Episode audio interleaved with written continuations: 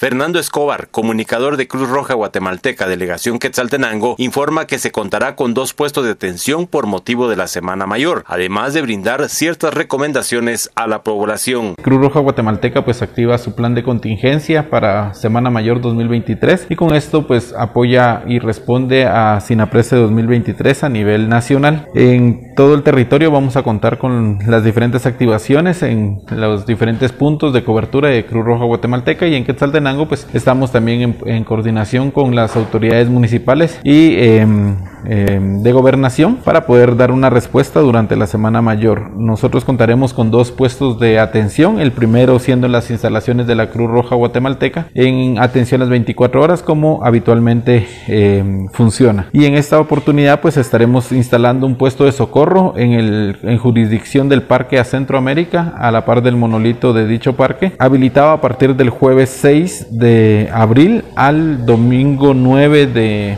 del mismo mes, con atención a partir de las 8 de la mañana. En este puesto de socorro se atenderá en primeros auxilios, atención prehospitalaria, estabilización de pacientes y de ser necesario pues traslado hacia los centros asistenciales según sea el caso. Eh, le brindamos las recomendaciones siguientes a la población, en específico em, el tema de la hidratación, la protección solar, contemplando que es una época en donde pues la radiación solar aumenta y la temperatura pues ambiental de la misma manera. También de la misma manera les solicitamos a la población en general de que puedan eh, proteger identificando a niños y personas adultas mayores o personas con alguna discapacidad que dependan de la eh, protección o guía de un tutor. En este tipo de documentos se les pide que coloquen el nombre, el contacto de la persona con quien deben de comunicarse las, las personas y también orientar que pueden acercarse a las, a, las instalaciones de Cruz Roja o en las cercanías del Parque Central a las diferentes autoridades, entre ellos pues los socorristas de la institución para poder eh, resguardar a,